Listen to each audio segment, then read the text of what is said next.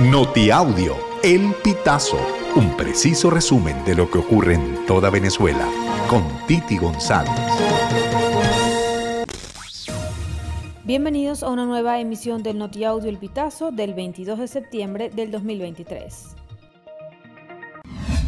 El Instituto Nacional de Estadística y Censo de Ecuador publicó su último estudio donde registraron 425.045 extranjeros, lo que supone el 2.5% de su población general, entre los que se encuentran aquellos en flujo migratorio y únicamente se incluyeron a quienes tenían pensado quedarse en el país seis meses o más. De ese número, el 54.5% son venezolanos y 23% colombianos. La población de Ecuador se situó en 2022 cerca de 17 millones de personas. El CNE se involucra en la primaria de la oposición. Escuchemos declaraciones del rector principal del ente, Elvija Amoroso. La Fundación Venezolana de Sismología documentó y dio aviso de un total de 10 sismos durante este jueves 21 de septiembre de 2023. Estos movimientos tuvieron intensidad que varió entre los 2.7 y los 3.6 grados de magnitud y tuvieron su epicentro en los estados Mérida, Lara y Trujillo. Los más fuertes fueron de magnitud 3.6 y 3.4 ambos en el estado Lara.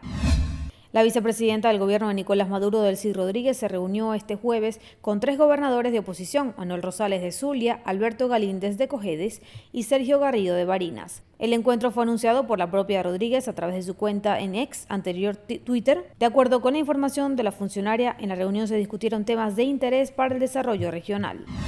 ¿Por qué la toma de Tocorón no es el fin del tren de Aragua? El fiscal general designado por el gobierno de Nicolás Maduro, Tarek William Saab, describió este jueves como un golpe demoledor la intervención y toma por parte de las autoridades al centro penitenciario de Tocorón en el estado Aragua. Sin embargo, las autoridades no han anunciado la detención de ninguno de los cabecillas de la megabanda. Según un comunicado del Observatorio Venezolano de Prisiones, el procedimiento, la toma y desalojo del centro penitenciario fue conversado con el apodado Niño Guerrero y además se facilitó y permitió la salida de los líderes. Por otra parte, según Transparencia Venezuela, la estructura del tren de Aragua es enorme. Investigaciones apuntan a que cuenta con un ejército de más de 4.000 hombres.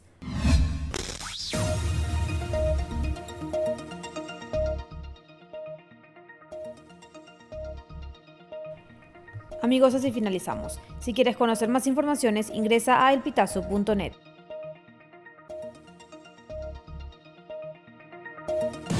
Estas informaciones puedes ampliarlas en nuestra página web, elpitazo.net.